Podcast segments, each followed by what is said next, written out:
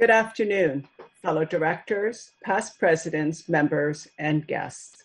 Welcome to the 117th season of the Empire Club of Canada and today's live webinar. My name is Antoinette Timilo. I'm the president of the Empire Club of Canada and your host for today's virtual webinar event on the 2020 US presidential election, featuring Frances Donald, Bruce Heyman, Chris Jackson, and Anita Sharma. Now, this is our seventh Empire Night evening event, and we typically have a cocktail at these events, so I hope you all have yours ready. You may especially need one tonight, and given the topic of discussion, I know I need one, and I'm having a Manhattan in honor of this discussion. So without further ado, I now call this meeting to order. Now, before we begin today's session, I have a few logistical items to let you know of. If you're finding your internet feed is slow, click the Switch Streams button below. And there's also a request for help button available to you if you're experiencing technical difficulties. So please use them if you need help. I do want to take a moment to recognize our sponsors who generously support the Empire Club and make these events possible. Thank you to our event sponsor today, CPA Ontario, and our season sponsors, Canadian Bankers Association and Waste Connections Canada. I also want to thank our event partner, BBC Communications and LiveMeeting.ca, Canada's online event space for webcasting today's event. Our topic today is about something everyone is talking about these days. The US election is shaping up to be the most consequential in recent history. Today's panel discussion will focus on the impacts that the US election will have on the economies of Ontario and Canada. How do Donald Trump and Joe Biden stack up on critical issues relating to health, energy, and trade? How will recent developments from the COVID-19 shutdown, social unrest, a trade war with China, and an economic recession influence the outcome of this election? What opportunities could a Biden win create for Ontario and Canada? And could there be setbacks associated with a Biden win for Canada? We'll find out in this exciting discussion. But first, I'd like to briefly introduce you to our panel. Frances Donald, Managing Director and Chief Economist and Head of Macro Strategy at Manulife. Frances forecasts global macroeconomic and financial trends for potential opportunities and risks and serves as a thought leader both within the firm and externally. She has held various positions at Deloitte, Rubini Global Economics, and Bank of Canada. Frances holds a BA honors in economics from Queen's University and a master's in economics from New York University. Bruce Heyman, former US ambassador to Canada from 2014 to 2017. Bruce is an American business leader and a 33-year veteran of Goldman Sachs. He has served as a board member for the Chicago Council on Global Affairs and the Northwestern Memorial Hospital Foundation. Bruce holds both a BA and MBA from Vanderbilt University. Chris Jackson, Senior Vice President, Ipsos Reid Public Affairs. He's also Program Director of Ipsos Strategic Research and Polling Practice in the United States. Chris is an expert on American electoral and public polling with a deep background in the American political system. Our moderator today is Anita Sharma. She's a BNN Bloomberg reporter and a host of Market Call Tonight. After working on Bay Street through the 90s, Anita started her media career in 2001. She has been a national network news anchor and reporter for CBC, CTV, CP24, and Sun TV before moving to BNN Bloomberg. Now, before I hand over the podium to Anita, I just want to remind everyone on this call that this is an interactive event. So we encourage you to take advantage of the question box to the right of your screen and let us know what is on your mind and if you have any questions for our panelists. Now, I'm first going to hand the podium over to Chris to set the stage before turning it over to Anita. So, Chris, all yours. Great. Thank you. It's so great to be with you tonight. So great to be with everyone tonight. We are 6 days away from, as Antoinette said, one of the most consequential elections in American history. So I wanted to spend just a few minutes taking you through some of our latest and greatest data. This has been a heavily researched election. There's a lot going on. So just wanted to really help set the stage a little bit with what we see happening. And I'm going to sort of walk through four really specific areas. And first, I want to start with setting the context, because elections are not happening in a vacuum. Most of this, I think, goes without saying. But right now, the United States is very much still in the midst of the coronavirus pandemic, where we're experiencing actually a surge at the moment with cases climbing across much of the country, hitting a new daily case records. And this, I think, is really the headwinds that President Trump is trying to sail into in this election. At the beginning of the year, he was in actually a pretty strong position, but the pandemic has really changed the nature, changed the trajectory of what we're seeing. The other piece to keep in mind is the economy, even though it has started to recover, and I think Frances will talk about this at some length a little bit later, it's definitely not back to where it was. There's still a lot of people having a hard time, a lot of people struggling to make ends meet, and that's the other sort of part of the storm that we're within right now. And all of this is happening at a time during which America is experiencing alternate realities at a greater rate than really is in recent American history. This is some data from a recent survey we did where we look at Republicans who get their news from Fox News, which is a Republican administration-aligned news outlet, versus Republicans who get their news from other sources, independents and Democrats. And you can see there's huge differences in belief in the coronavirus fatality rates, belief in the job President Trump is doing. And I think this illustrates more than anything how America is still struggling so much with a lot of the issues we're facing, is this real fundamental difference in worldview, fundamental difference in what we see as reality from people on the left, on the right, and the people who aren't really involved. And then finally, to finish setting the context, I wanted to underline this, how important this election is seen right now. This is a statement that was actually taken from the Democratic National Convention a little over a month ago, that we're in a battle for the soul of the nation. You can see super majorities of both Republicans, Democrats, and independents agree with that statement. It really just helps underline just how significant this election is, and it really helps underline the intense emotions behind people on both sides as we go into next week's final day of the election. But the central organizing factor of this election is Donald Trump. He is the incumbent president. He is the figure around which everything else is orbiting. He's this gravity center of the election. And he's a really interesting character from a public opinion standpoint.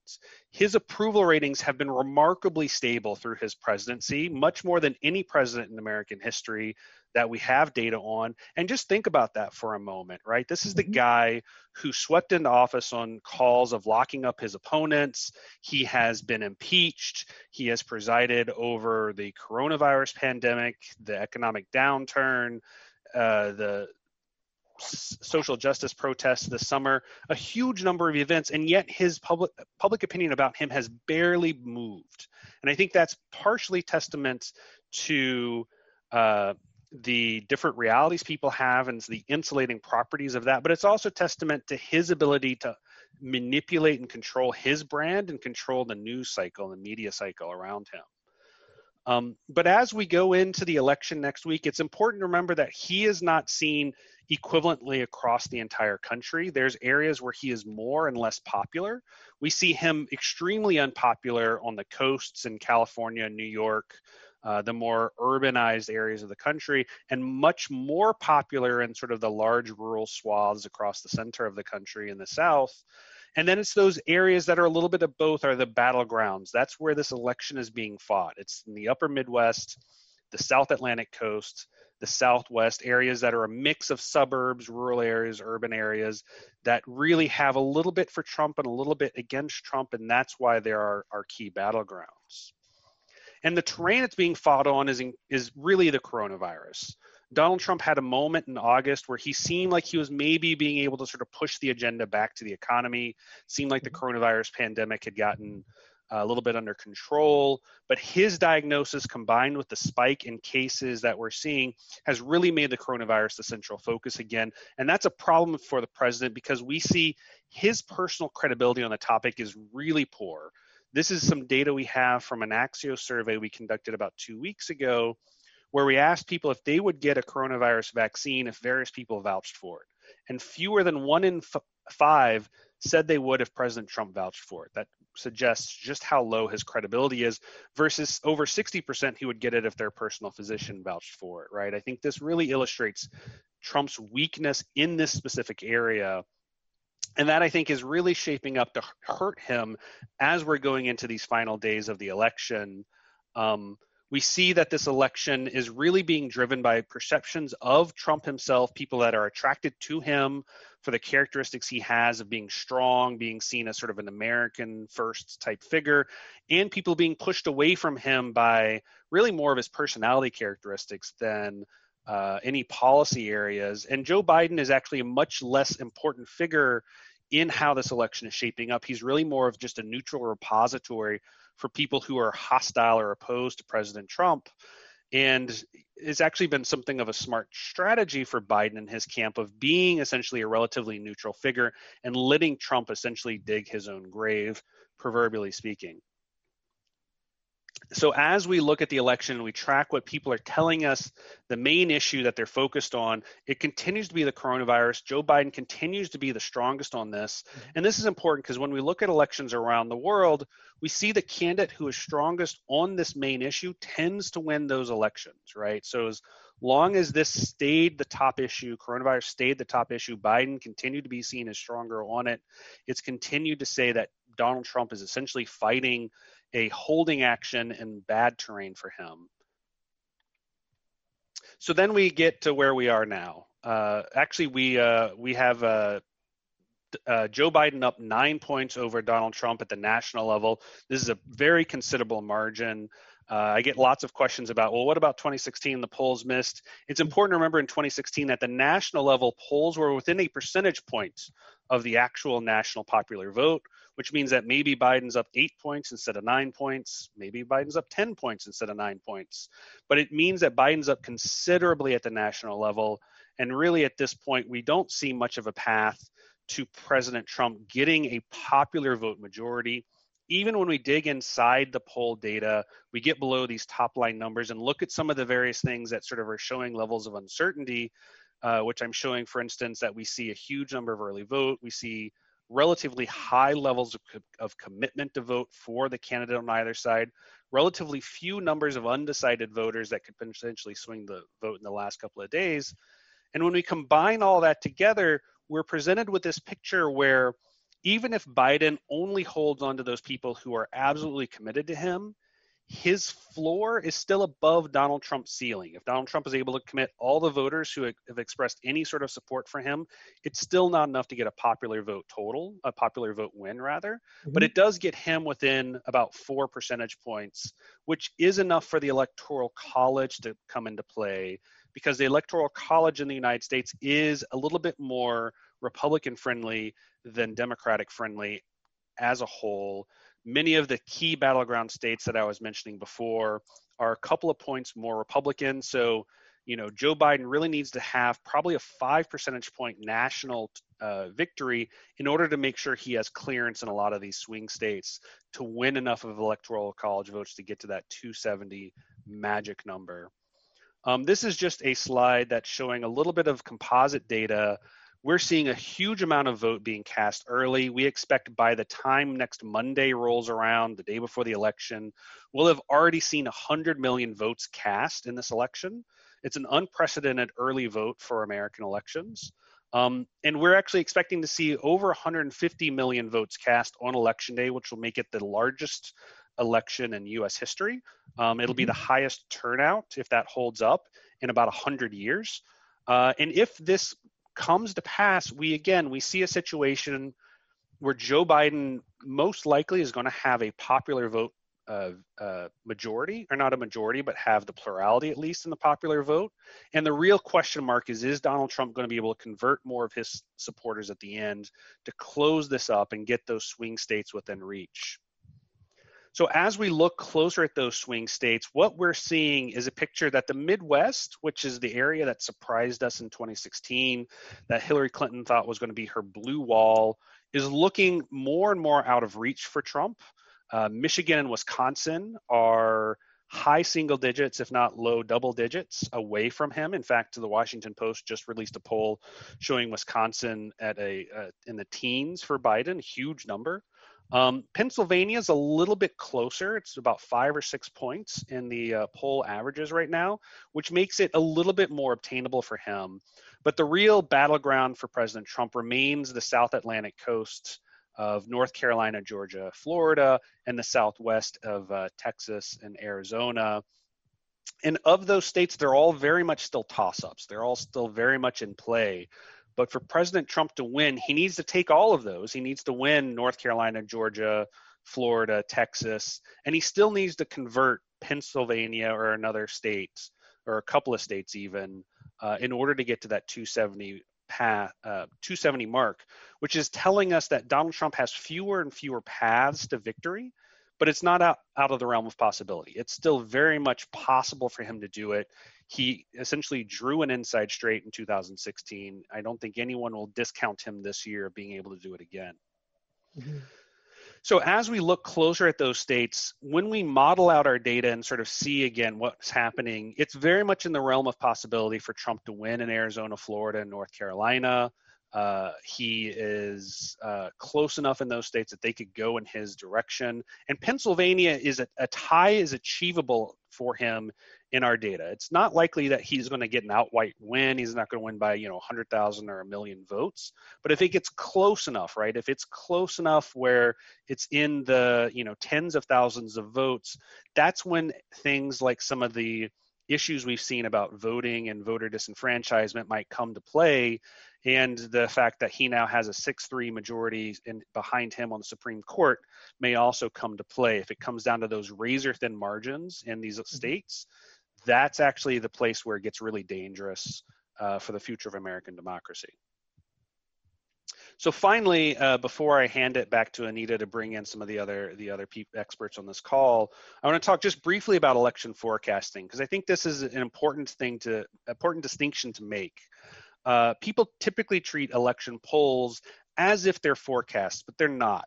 Election polls are, by their very definition, a retrospective exercise. They're us talking to people yesterday, or last week, or last month. And even if we're asking them about what they're going to do in the future, they're really just telling us how they feel at that moment, right?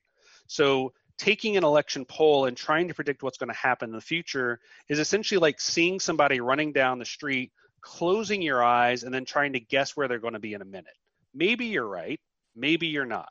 So what we do when we come to election forecasting is we actually try to take lots of different types of information and combine it together to present a more holistic picture of what's going on.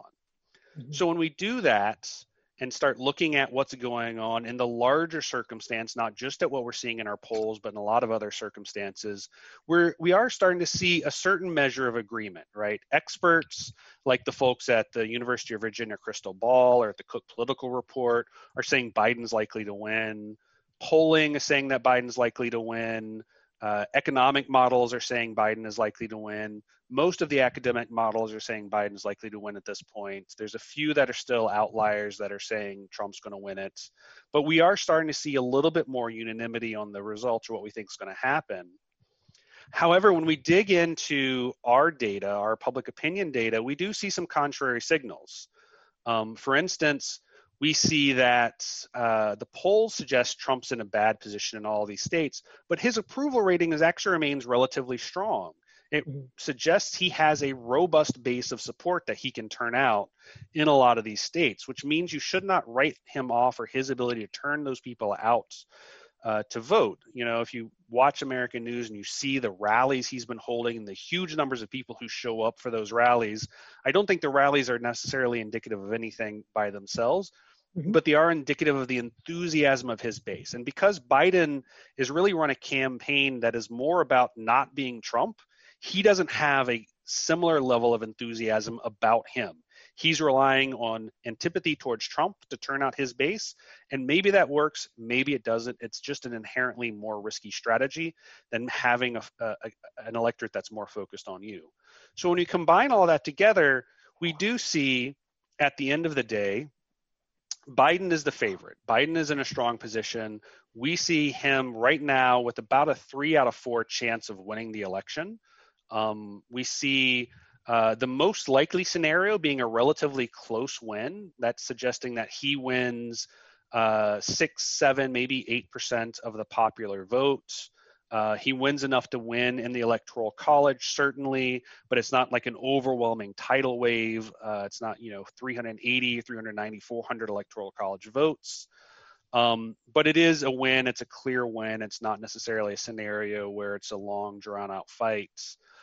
We do, though, see in the realm of possibility what we would call a blue wave, and that would be Biden winning these huge margins and winning states like Georgia or Texas that are traditional Republican states. It is in the realm of possibility that Biden can win that. If the poll error is in their direction, Biden's favor, essentially, the opposite of what happened in 2016, it's well within the realm of possibility that Biden can have this huge win.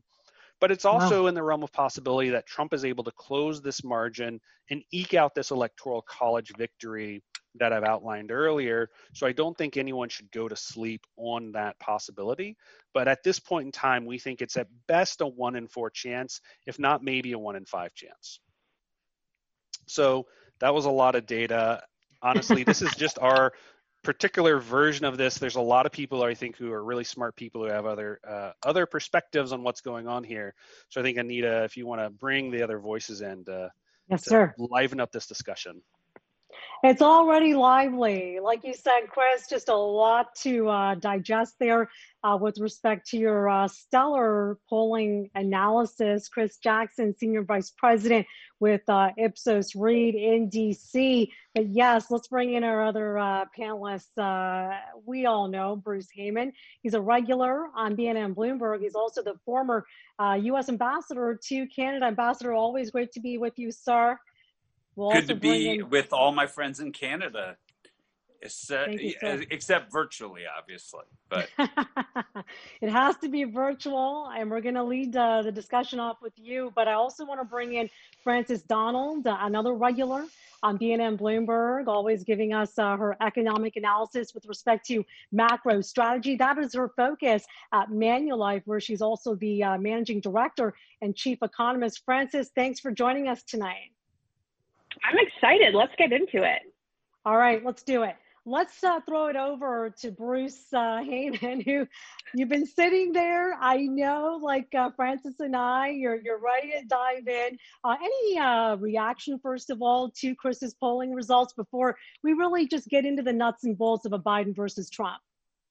So I think Chris is spot on from everything that I'm hearing, from updates that I'm getting from campaign and elsewhere. The key is here, we're in multiple phases of the voting process. And this, as Chris pointed out, is so unique that we are having so many people turn out early. And this early vote, what you don't know is how much you've cannibalized from the actual election day versus expanding the vote. And so we can do all kinds of polling, but unless people actually vote, then you don't know. But early on, you had the Democrats, they pulled in, I think people who would normally have voted on the 3rd, they came in. You're starting to see now phase 2, Republicans are starting to come in, and we're starting to see the gap starting to narrow in places like Florida, et cetera. But now we're going to get into this next phase. And this next phase is going to be all about how many people do we get up to 100 million before Election Day, and then how many people show up on Election Day, and what will that look like? But look, we've all been working hard, those of us who want to protect our democracy and restore kind of the liberal democratic values. Small L for those of you in Canada, small D for in the United States, but liberal democratic sets of order, and glad to talk about the vice president, hopefully president-elect next week, but I know him personally, and I think it's going to be a very welcome change for those of you watching today and many of us around the world. All right. We know, especially in previous interviews as well, sir, where you stand with respect to U.S. President Donald Trump. But we also know, Frances, you sit back and you say, look, I don't professionally care who it is, but I want to know how this impacts the economy. And as Antoinette of the Empire Club said off the top, what does this mean for Canada? What does this mean for one of the biggest engine drivers of the Canadian economy, the province of Ontario? So when you crack open your books, when you look at your analyses, when you have your trading monitor like I do in front of me, what is crossing your mind and what have you discovered, Frances? Well, admittedly, lately it's been less laying back and more peering forward with a ton of anxiety. So, whenever you're doing this type of economic analysis, you try to put less weight on binary political outcomes. And after 2016, you're going to find a lot of economists and strategists and investors really hesitant. Chris Jackson is the best of the best, and I watch him, and I still get nervous about saying, I'm going to put a trade on because Biden will absolutely win. That's really challenging to do after we've been scarred by Brexit and the 2016 Trump election. But in this election, investors and markets have these additional complications, and one of them is this mail-in voting. So typically, we'd be waiting on November 3rd, 4th to find out the response, and we'd be able to activate either putting on risk or taking it off. But we know we're preparing for a week, two, maybe longer of not knowing the election outcome. And actually these markets, when you look at the odds of volatility, have priced in higher volatility, not just for November, but into December as well. So we know that we're in this heightened period. We've heard comments about the possibility of a contested election. These are issues that markets have to contend with. Now, on the flip side of that, when we look at this market, what we know, we have a pretty good sense that markets have already priced in, or mostly priced in, a Dem sweep. They follow the polls. We can see this by looking at underlying sectors. And if we have mostly priced in a Dem sweep, then it means if we get a Dem sweep, not a large market reaction, already priced in. If we get any variant of that, then you can get a big market reaction. So generally how I feel heading into the next few weeks, and we're already seeing that in the last couple of days, is the market saying maybe we got a little bit ahead of us. We should allocate a greater probability to the idea this is not a Dem sweep. And this is, I think, why you get big moves like we did today, over 3% down on the S&P. Exactly. I'm looking at the headlines right now. Dow's sinking more than 900 points. Worst drop since June. We're keeping an eye on the coronavirus cases, Chris. And as you said, that's really where a lot of Americans, and I'm sure Bruce would concur, a lot of Americans and Canadians too, perhaps, would say that the current president has dropped the ball. So how does this jive with your polling thus far? Keeping in mind, like you said, these are polls and they are really looking in the rearview mirror, not really looking ahead. Is that right? That's right. But one of the things we've seen this year is, unlike 2016, which was actually, there's a lot of volatility in public opinion data, Hillary Clinton went from leading Trump by just a few points to leading him by almost 10 points, back to leading him by about 3 points over the course of essentially the last 4 weeks of the campaign. This year, it's been remarkably stable. And one of the places we've seen that stability is views of Trump's handling of coronavirus. We talk about Trump and his job approval ratings, essentially in terms of how they line up with his overall approval. Overall, his job approval has been very stable between 40 and 45%, but his approval of his handling of coronavirus has been very steady below that mark, right? So it means that even people who generally like him and think he's done a good job don't think he's done a good job here in this space. And because it's become such the central focus of the election, that's presenting him in essentially his worst possible light and making it harder for him to make his case about why he would be reelected. And that's compared to the economy, which is his good ground. That's where people actually who don't like him give him credit. And if he'd been able to focus on the economy, he'd be able to make a stronger case for his reelection. But even Donald Trump, the master of spin, the master of his own brand, can't spin the coronavirus. Very interesting. And Bruce, you're wearing a political hat as a former U.S. ambassador to Canada, but you're also a Goldman guy. You've been on Wall Street for many years. So your perspective is equally fascinating with respect to, when you look at, it's traditionally a Republican president, or is it? Where as an investor, one would say, okay, I'm good with this president or this administration being rather amenable, if you will, with respect to lower taxes, giving the juice to Wall Street investors, having the market drive higher and higher. But in this case, well, in all cases, I know you're a Democrat and you've got your money on and your support behind Biden. Why is Biden going to be the guy to take us forward? Is it just because he doesn't make the gaffes that Donald Trump makes? Is that good enough? Look, it's much more complicated than that, but let's just start. And I think everybody here is in agreement, hopefully, on saying that the key issue is this pandemic. And Donald Trump so dropped the ball on this in such an incredible way that no leader in the world has followed his path. And he, I just can't understand. And I guess one day maybe we'll figure out why it is he lied to himself, the American people, his party, everybody, to take us down this path. We know he did that because he is recorded by Bob Woodward saying exactly what we know today, how dangerous this virus actually has turned out. But what's going to happen is that we're going to have a plan. We're going to have strategy. We're going to put it together. The thing is that with Joe Biden at 47 years experience, which I think Donald Trump thinks it's some kind of negative, when you have seen what Donald Trump has done to the State Department, to the EPA, to the various agencies of the U.S. government, to our relations globally, and now we have a pandemic and high levels of unemployment, you're going to have somebody who knows the ways of Washington to begin to get to work right away and put a team around him that has experience, and all of the experience around this team that Joe has put together.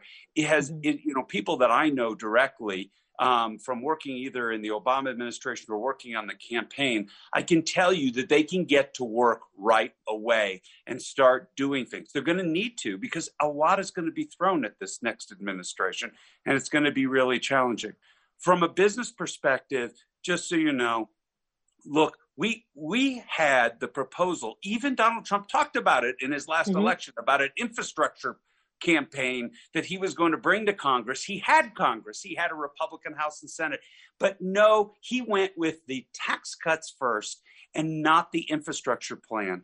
Well, the tax cuts was a sugar high, basically, for a lot of people, especially with the corporate repurchase that was done by many corporations. So now we find ourselves, I think we're going to have an infrastructure plan get put forward. Right. I think there's going to have to be a stimulus program. And I think that's what Frances was talking about, that if the Democrats do sweep, he's going to have the ability to do that.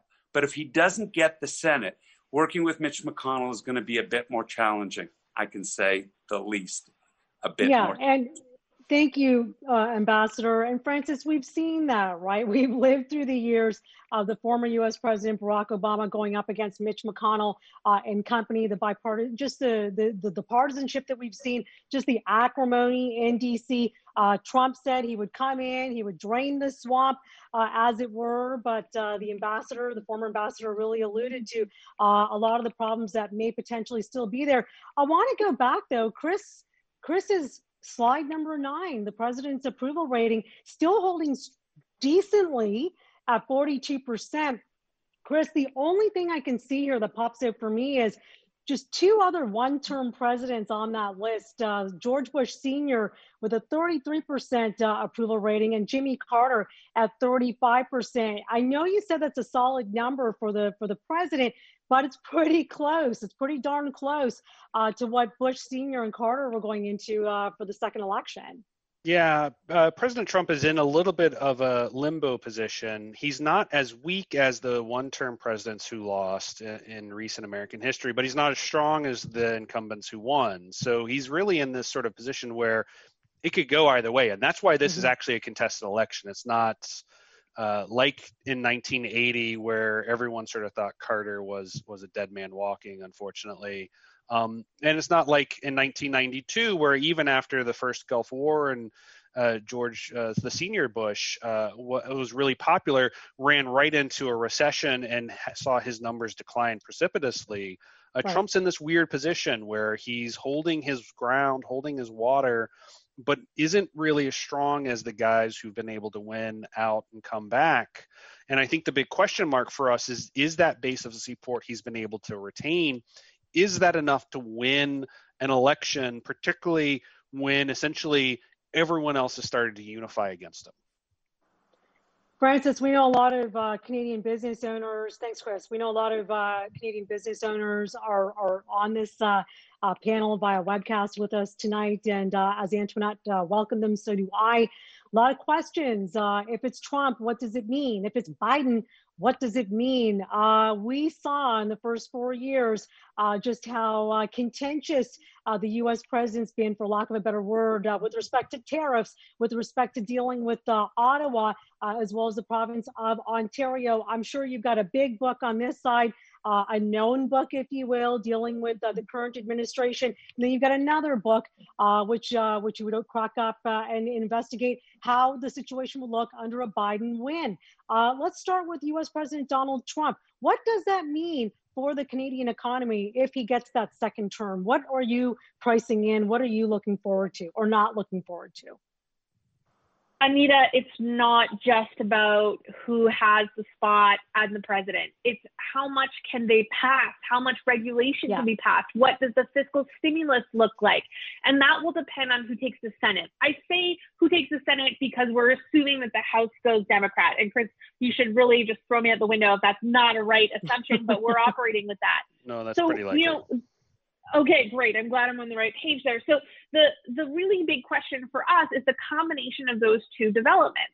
So Trump with a Republican Senate is a very different story than Trump with a Democrat Senate, and vice versa. And not just that, but what is the majority within the Senate? Do they get to over 60 seats? And then we don't have to worry about filibusters, and the extent of legislation can be passed more aggressively. So these are the components of the story that will determine our economic outlook. Now, that said, when we think about geopolitical risks and we think about the trade picture, that is generally driven a little bit more by who is in that presidential spot, whose administration it is. And I got to tell you, between Vice President Biden or President Trump, I basically have, hawkish and deglobalization, or more hawkish and more deglobalization. The trend of deglobalization will exist, will continue, in my opinion, no matter who wins, no matter how many seats go in either direction. This is not just a U.S. story. This is a global story, and it has implications for Canada in two indirect channels. The first one is that if we were to see, by surprise, a red sweep, I do think that would be positive for the U.S. dollar, which means you get a weaker Canadian dollar. That's the number one impact to Canada from this election. In my view, and particularly in the next year, any big moves in currencies have tremendous impact on not just how Canadian assets trade, but what happens to our underlying economy. Even how much you and I spend at the grocery store on fruits and vegetables is determined by that Canadian dollar. So the FX channel is the one that I'm most concerned about being relevant in the next 6 months or so. But the other one is that as we continue down this deglobalization path, and sure, the style may be different, but I suspect the substance will be similar. We are going to see greater regionalization of trade, which is, yes, unfortunately, I think Canada and the U.S. will be doing more business together, not less. Canada's tried to diversify trade. It's going to go in reverse. That's also inflationary. So what we should be expecting is, remember, the pandemic was the second deglobalization shock after tariffs. We should be expecting, and the survey data tells us, 30% of North American companies are relocating their supply chains back home. That's inflation. They're going to pay more for their inputs. They're going to pass some of it on to us. So these might seem subtle. I know that people ask me this question. They want me to say, oh, so-and-so is going to rewire NAFTA, or this is what it means for autos. And there's some minutia under the surface that I think is really important. And maybe I'll have Bruce answer some of those sector issues. But where I'm really, really focused here is on that inflation, deglobalization front, and what it means for FX. And if you do get a red sweep, it is more consistent with a stronger dollar, and we in Canada would probably feel that first. So in the investment world, so in the investment world, we always talk about tail risk, meaning the things that happen that are more at the extremes, or even the most extreme, what they call a black swan event. Donald Trump and his behavior is a daily black swan event. He creates risk. and the risk to relationships, because there's no value of a relationship. He does not value relationships. He looks at them as disposable, and he's completely transactional. And the transactions that he wants are created in his mind every day. He comes up with something, he thinks of something, and he is typically off base from the Republican Party, and he's off base entirely on any rationale. So when he comes in and slaps on tariffs on steel and aluminum, the basis of U.S. national security, then he works out a deal with you on the new NAFTA, then comes back and hits you 6 weeks later after the implementation of the new NAFTA on aluminum tariffs, then says, oh my gosh, I'm going to take those off when he sees retaliation. And then he's going to slap on a limitation on N95 masks when you need them so much, or the threat of troops at the border, or during the NAFTA negotiations, he says, I'm going to get your auto industry because I know that's where it hurts you. That is not a relationship, okay? That is not a partnership.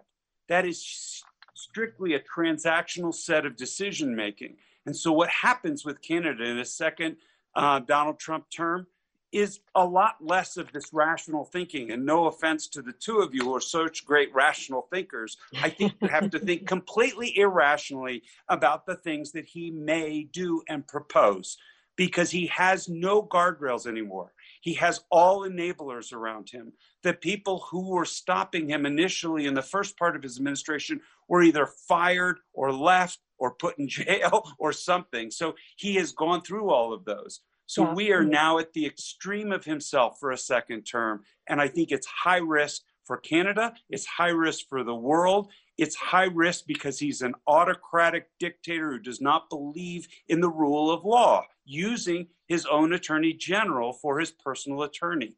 He's been impeached. All right, Ambassador. And so, look, I think you got a big problem in Canada if he's reelected. Ambassador, and yet I go back to slide 9 with everything you've said. And I look at this approval rating that Chris brought to our attention, 42%, rather steady, quickly. How do you reconcile that? Wait a minute. Mark Twain said it's easier to fool the people than to convince them they've been fooled.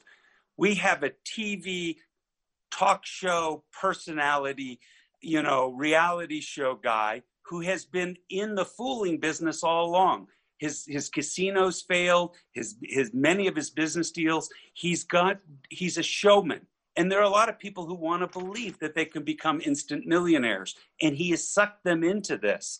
And that's where the pandemic, where he tells them in his magical thinking, it's going to disappear, it's going to be gone, it's a hoax, 15 people, it's gone, summer, it's heat, it's gone. He's now caused 225,000 people to die in the U.S.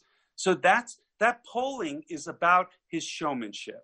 I do want to elaborate on that just a touch. I think what Donald Trump has done is he's made a lot of subtext in American society the text. It's like there's been a lot of dog whistles in American politics for the past several generations that he's brought to the surface. And I think the thing that he's been able to do effectively, and he's been particularly effective because he essentially has a whole media ecosystem behind him. I mean, Fox News is functionally operates as a wing of the government in many ways, is that he speaks to a certain anxiety of a whole class of Americans who believe in a certain structure of society that doesn't seem to exist anymore, right? And this is particularly white men, particularly sort of blue-collar white men, traditional household types who saw themselves essentially as the center of society for all of American history. And then particularly with Barack Obama's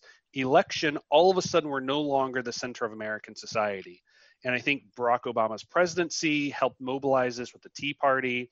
Hillary Clinton's nomination and run in 2016 added fuel to the fire with not just a minority running things, but now a woman running things. And I think that's what Trump has been able to speak to, is he represents this traditional view of masculinity, of being strong, of being tough, of not having to take crap from anyone, of never having to apologize. And that is actually very, very appealing to a lot of people who see their view of the right way things should be as being under attack. And this is the reaction, as essentially Trump is that reaction. He's that reaction personified. And yes, he's a showman. Yes, he's more adept at manipulating the media than any political figure since probably Ronald Reagan. But that only happens because this underlying substrate exists, this underlying ferment exists of people who are just worried about their place in the world and don't necessarily see their future in society. You're so diplomatic. I mean, you should have been, the way you phrased that, racism, misogyny, Islamophobia. This is what we're talking about. I mean, this is what his dog whistle. This is what he's touching.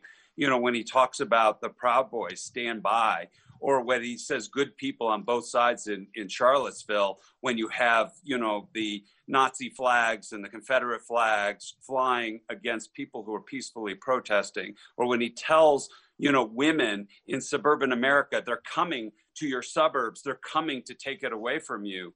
I mean, that's what you're saying. I mean, he is using that language, and you've said it so diplomatically, but I thought, you know, I would just lay it out there because I think this is a really high risk moment for America. And that's why you're having all these people coming out to vote, because they are recognizing the risk to our system and to our democracy.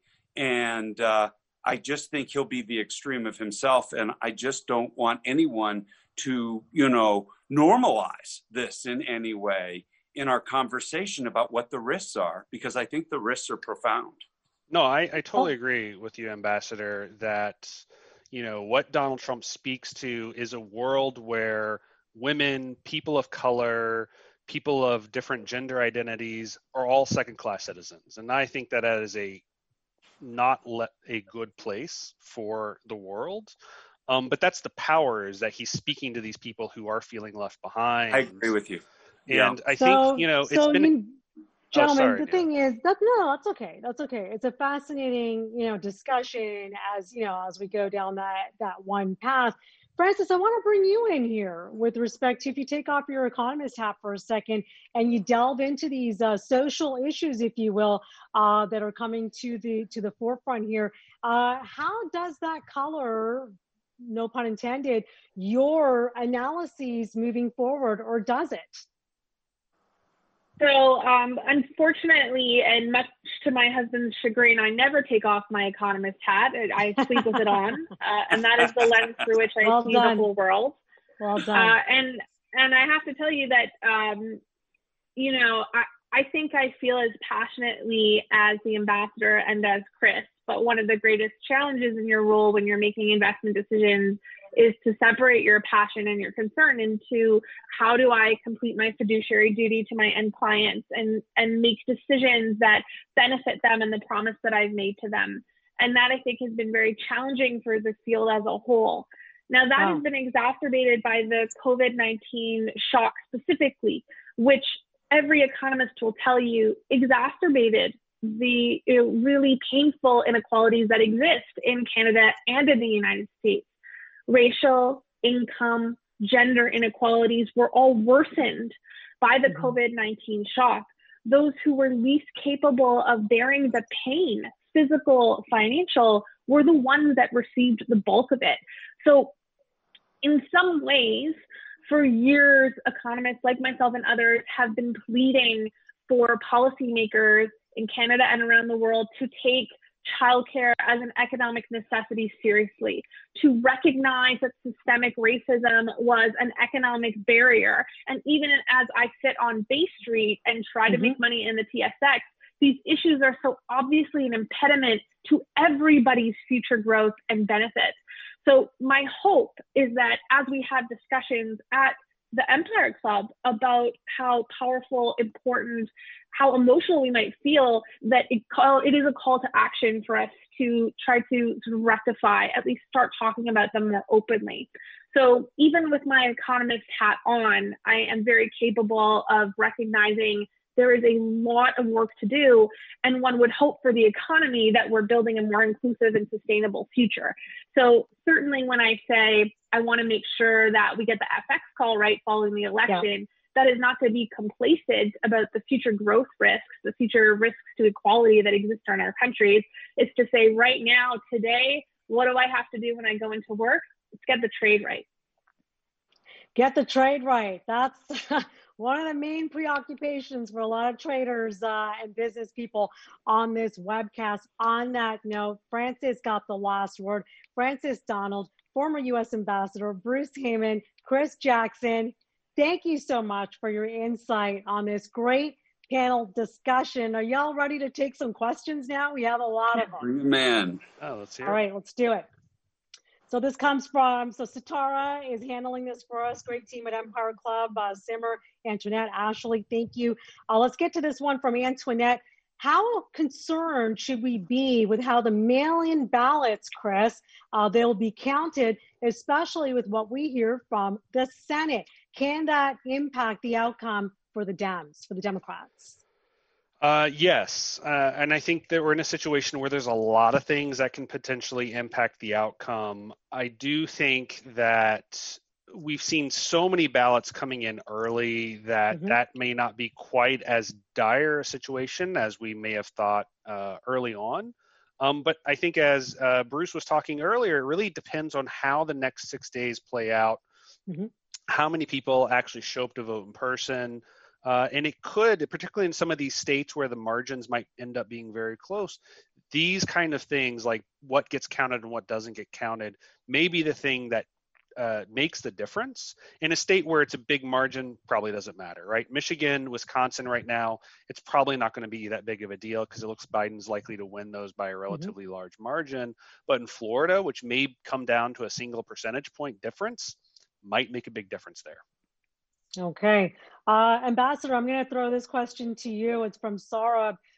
Should Biden win? Just dovetailing from what Chris just talked about. Should he win? Do you think he would include, and we know that Frances also touched on just the huge divide in politics there in D.C., would he include Republicans in his cabinet to help bridge the political divide to some extent, similar to what Clinton did, i.e. the quote-unquote team of rivals, Ambassador? It wouldn't surprise me, although, you know, I'm not privy to who his short list is or isn't at this stage. But here's the one of the first things he went down to Georgia, talked about unity. He talked about unity at Gettysburg.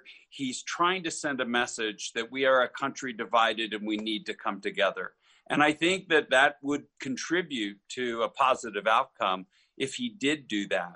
Look, I think he's going to need Republicans to speak up very quickly, especially if we have to institute a national mask policy or rolling some type of lockdowns or whatever else the experts recommend to him. I think he's going to need Republicans at his side recommending the same. And I think that would make it more palatable and maybe more accepted by a broader group of Americans. So we'll see. I wouldn't be against it at all. All right, Frances, maybe we won't have that great divide moving forward. I want to lob this question to you if I can. And just very quickly as a preamble, I was on a call last night with a couple of Canadian investors who do a lot of work in the U.S. They are afraid. They are worried about potential tax hikes that could hit Canadian business people working in the U.S. And with that said, we have this question from Michael, Frances, and he asks, is the stock market discounting the possible tax increases that will likely happen if the Democrats have a clean sweep? So absolutely, the stock market is discounting the possibility of higher taxes. Why? Because this economy is still, by several measures, in a recession. It will require massive amounts of additional stimulus. It is not an economy that can withstand any tax hikes, I would say, for at least 2 years, particularly corporate tax hikes. Now, in addition to that, some of the original Biden platform really focused on how we would fund some of their spending programs. But we are entering a little bit of a paradigm shift now in which we recognize we can run very large budget deficits and high levels of debt because interest rates are extraordinarily low. And guess who's buying up all of the debt? Central banks in the United States and in Canada. So there will be less of a call to fund additional spending programs via higher taxes.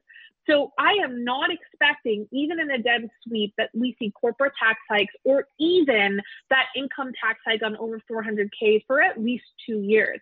Now, if I'm wrong, and again, you know, I started this by saying this market has priced in peak Biden, peak fiscal, peak debt sweep.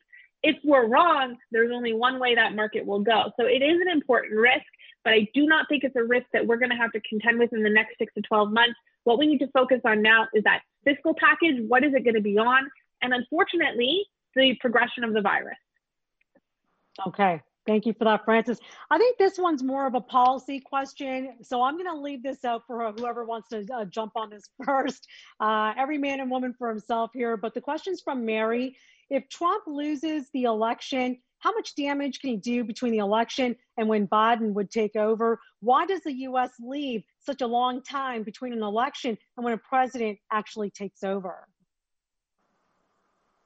Who'd like to chomp on that one? I'm fearful of what he might do. You know, look, there was a day they were joking and, you know, they took the W's out of the typewriters in the White House as a spoof on George W., right? So the reality is he could do a lot of damage. Mm-hmm. And the concept of a transition is to make sure the next government taking over is fully educated, equipped, understands, and this, like in a relay race, you can effectively hand that baton over to somebody else and start running. And I'm deeply concerned, based on his language and behaviors, that that baton handoff may not go as smoothly as we'd like. And he could be very bitter. There could be a lot of things that he could do to really disrupt things. And so I'm hopeful that, you know, if he loses, he is the better man and stands up and works to make a smooth transition, but there's no indication that he's going to do that. But, you know, I am confident that Joe Biden's going to win though on Tuesday. And he has a really strong team around him, and the transition, you know, hopefully will go well. And there are a lot of core civil servants, but you saw even this last week, the president was trying to make moves that he could fire the civil servants. And which, you know, would be a real disaster, I think, for us. All right. So just getting back to that whole idea, I like that term you use, passing the baton. That's tradition. That's going to stay for some time. And one would think it's in place so that it is a smooth transition. So the newcomer has an opportunity to get the proper files, to sort of sit down with the current president and make sure it is a smooth transition. Bit of an unprecedented time right now, right, Ambassador? Yeah, very unprecedented given his language and style, in which he said the only way I can lose is, you know, if it's an unfair election. Wow, yeah. We know the polling and we know where people's minds are. We know what people are doing. That is not true at all. And so my belief is the only way to actually deal with him and the nefarious activities that are taking place with regard to dismantling mail machines and one ballot drop-offs in Houston and all this craziness is to overwhelm them with the numbers and such that, you know, the other Republicans standing there who want to preserve their future careers will turn and say, look, it's over. It's done. You've got it. We got to move along. Yeah, I think a point Bruce just made is actually really important to keep in mind is while the president is the key actor, he's not the only actor. And public opinion tells us that the large majority of the public wants the peaceful transfer, wants the loser to sort of concede gracefully and the winner to be able to sort of take over. They don't want the loser to essentially try to monkey around with what's happening. But Donald Trump has shown many times that he doesn't actually care about what the majority thinks. He's very much playing to his base. So it's really going to come down to what the rest of, if Biden does win, what the rest of the Republican establishment decides to do. They've decided for the last 4 years to essentially go along with Trump, believing that's sort of their best path to power. But if Trump loses in large numbers, does the Republican establishment, which will continue to control the Senate for the next 3 months, even if they lose the Senate for the next term, what do they decide to do? Do they decide to try to double down, much like Mitch McConnell has done getting a new Supreme Court justice in, or do they try to actually start taking that pivot to a new Republican, post-Trump Republican Party I think that's a big question. I don't think anyone really knows what that's going to look like yet, but that's, I think, going to really determine what that transition period looks like. All right, Frances, let's bring it home. Again, we touched on this earlier in our discussion on the panel side. From Bill, he wants to know what kind of opportunities could Biden open up for Ontario? We're talking energy, perhaps, tech, health. Does it present additional challenges under a Biden administration? So not to be lazy, but I actually would like to hear Bruce's response on this, because he probably has a better understanding of Biden's specific sector plans and how they would relate to Ontario. And then I can provide a wrap-up comment after that. You're welcome, Bruce. Here I am, just throwing it over to you. So I'm going to start back with the pandemic. So I think the first thing that we need to do is reach out to Canada and other allies and recognize that this is not a problem that we can solve by ourselves individually, that we have to have a collective solution, and that we're going to have to build standards that we can work on together such that we can accept people from the US to Canada and Canada to the US and not have just differences here. That will also involve an increase in bringing, I know, to North America, I know the US is going to have to do it, to bring self-dependence in terms of its access to medical equipment, supplies, and drugs, that we're highly dependent still on China, and that's going to change pretty significantly, I think, regardless of who wins this next administration. The big change is going to be in environment, climate, et cetera. You know, Joe Biden has made it very clear we're going to rejoin the Paris Accord. We're going to focus on alternative energies. We're going to reduce carbon. I think that is a huge job creator if we embrace it, accept it for what it is, and dive into it. And I think Canada has a lot of opportunity to work with us as partners to drive that outcome in terms of electric vehicle production together and the way we're going to make things together, do things together. And then, you know, I think that you're going to then go on from there. I do not see ending any specific sector. I know somebody, you know, thinks, and there was some comment with regard to, you know, other energy sectors. They're not ending in the morning. But I definitely think there's going to be a pivot here. And if you get a Biden administration, I wouldn't be surprised that a large part of an infrastructure plan includes a lot of alternative energy infrastructure. Thank you. One final comment on that. So one of the tremendous opportunities that exists for Canada within this tumultuous political environment is to attract and retain highly skilled labor, both to Ontario and across Canada. So Canada actually suffers from the fact that we have too few children. I have one. I'm exhausted. I get it. I think I'm done.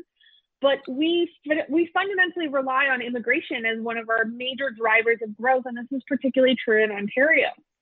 Now, how do we make sure that we can continue to attract very high levels of talent? We need to make our home a place that people want to be. We need to encourage government incentives in order to allow for high levels of immigration. Montreal looks like it could become a tech and gaming center that attracts huge amounts of labor. It's very affordable. They have great childcare. They have a more affordable city. This is an opportunity to take those that, no matter what policy outcomes we get in the United States, who need a place to start a business, who need a place to work, who are attracted to a different lifestyle, that can be Canada. We have to make some policy shifts to get there, but this is a massive opportunity for us as a country, and one that I hope we take advantage of. All right, Frances, thank you so much for that. Chris, I want to toss this question over to you. From Mark, what is the chance that Trump would attempt to get the Senate legislatures to name electors and or foment unrest and perhaps violent unrest? Do you want to take that question? I mean, trying to guess what Trump's going to do, I think, is a little bit of a fool's game. He's a bit of a wild card. He'll do what he sort of feels like doing in any particular moment. I think what's more important is to focus on what the other institutions will do and what the public will allow. And what we do see is, while there are significant numbers of Americans who tell us that they're going to be unhappy with the results if the other side wins, there are relatively few people who say that they're going to do, you know, just outright illegal activities. You know, if Trump wins, I think we'd see mass protests, much like we saw after he won in 2016, but there isn't a large number of Democrats who are saying they're going to start, you know, engaging in domestic terrorism. And while there are some figures on the right, you know, the Proud Boys that were mentioned earlier that, you know, are really sort of in the realm of domestic terrorism, we're actually talking about very few individuals in terms of the actual population.